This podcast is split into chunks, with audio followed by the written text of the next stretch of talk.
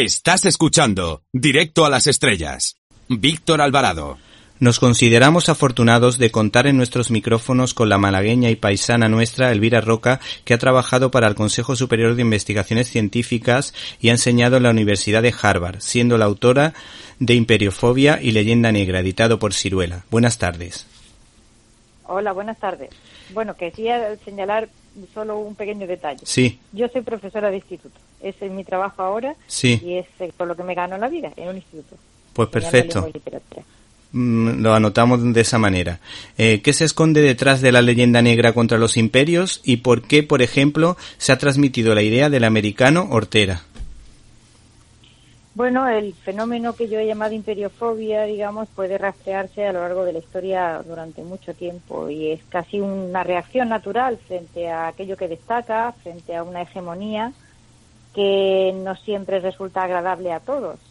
Y se puede entender muy bien si lo comparamos en el caso de la leyenda negra española, si lo comparamos con el antiamericanismo ahora mismo, ¿no? A todos nos resulta un poco agradable criticar a los norteamericanos, ¿no? O sea, nos sentimos como aliviados.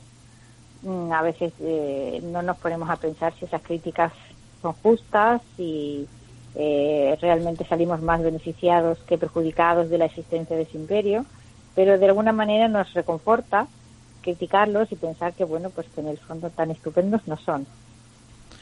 La verdad es que si se profundiza un poco en las noticias que nos llegan desde luego desde Estados Unidos es para echarse a temblar. Lo que pasa que yo creo que aquí, por lo menos en España, creo que los medios de comunicación solo filtran lo negativo y no hablan nada nunca de lo positivo, por lo menos esa es la impresión que yo tengo. Claro, es el resultado, digamos, de ese estado de ánimo generalizado, es decir, pero no tenemos que concentrarnos en lo que ahora mismo en este instante ocurre. Todos vemos que Estados Unidos pues tiene un presidente que es bastante impresentable, que nos resulta chocante, pero Europa ha pasado por trances muy difíciles de los que ha salido gracias al apoyo y a la ayuda de los Estados Unidos de América. Sin embargo, no vemos que en Europa haya ninguna sensación de gratitud hacia los norteamericanos por eso, ni siquiera en los momentos de gran necesidad en que se necesitó de ellos y ellos vinieron. Sin embargo, a los americanos se les criticaba igualmente en el periodo, bueno, durante la Segunda Guerra Mundial y en la época inmediatamente posterior, como se les critica ahora, es decir, como si simplemente estuvieran haciendo lo que se espera de ellos y que tienen la obligación de hacer. Pero no hay que darles las gracias por ese motivo. Es un punto de vista un poco reduccionista, la verdad. En relación a España, un claro ejemplo de tergiversación lo encontramos en el saqueo de Roma de 1527. ¿En qué consistió y a quién se culpó del hecho? Bueno, el saqueo de Roma fue uno de los grandes asuntos que en su momento sirvieron para engordar la propaganda hispanófoba.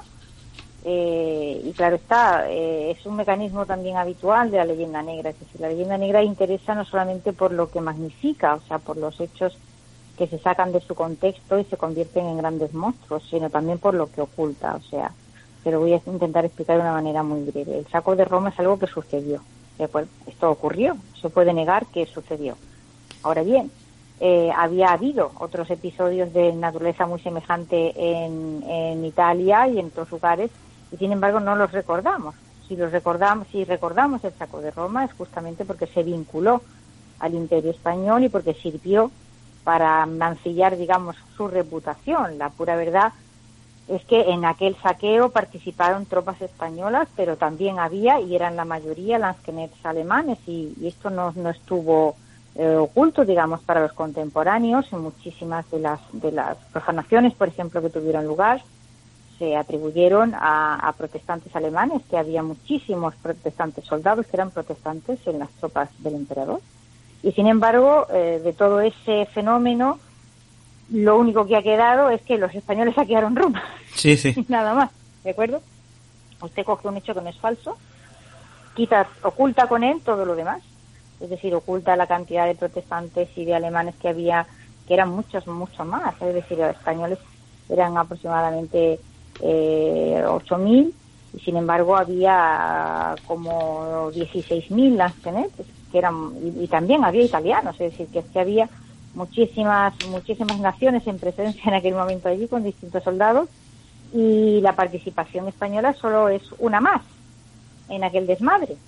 El desmadre, además, que no fue, ni siquiera se le puede achacar al emperador, que no lo mandó, es decir, se sabe que lo mandó un renegado francés, el duque de Borbón, que era el que mandaba aquellas tropas, y sin embargo usted ha eliminado al francés que lo ordenó, ha eliminado a los alemanes que participaron y a otros italianos, y se ha quedado solo con que los soldados españoles, los tercios españoles, saquearon Roma, ¿no? Y claro, no puede usted decir, no es que el saco de Roma es falso no es. Ahora bien, la visión que usted tiene de él está totalmente mediatizada, totalmente tergiversada, y forma parte, primero, de haber magnificado ese hecho como si fuese algo que solamente hubiese ocurrido en aquel momento, cuando era un hecho relativamente corriente que estas cosas sucedían, y además ha eliminado a todas las demás naciones que allí participaron y solo se ha quedado con los españoles que estaban allí. Es decir, que es, digamos, una forma muy sutil de manipular la realidad para que sirva de demérito al imperio español en aquel momento, ¿no? Y desde entonces hemos seguido recordando el saqueo de Roma y no recordamos otros. No recordamos, por ejemplo, los de las tropas de Francisco I y los de las tropas de Enrique VIII, que llegaron poco después a la península itálica y protagonizaron grandes saqueos, y sin embargo no lo sabemos, no nos hemos fijado en eso, ¿no? Por otra parte, este ejemplar hace un análisis pormenorizado sobre la persecución feroz de protestantes, especialmente ingleses, hacia los católicos. ¿Cuáles son las claves para entenderla? Bueno, las claves es que el protestantismo realmente no supuso en su momento más que el intento de volar por la base la unidad del imperio que Carlos V proyectaba construir en Europa. La suya es una idea, digamos, de gran construcción de una unidad europea, y necesitaba de esa unidad religiosa para poderse construir, y ese era, digamos, el punto de unión que convenía volatilizar a como diera lugar, ¿no? Y esto se produjo básicamente en tres frentes: el luteranismo germánico, el calvinismo orangista y el anglicanismo, ¿no? en Inglaterra, en la Gran Bretaña, ¿no? Y cada uno de ellos, digamos, dibujó un imperio español católico.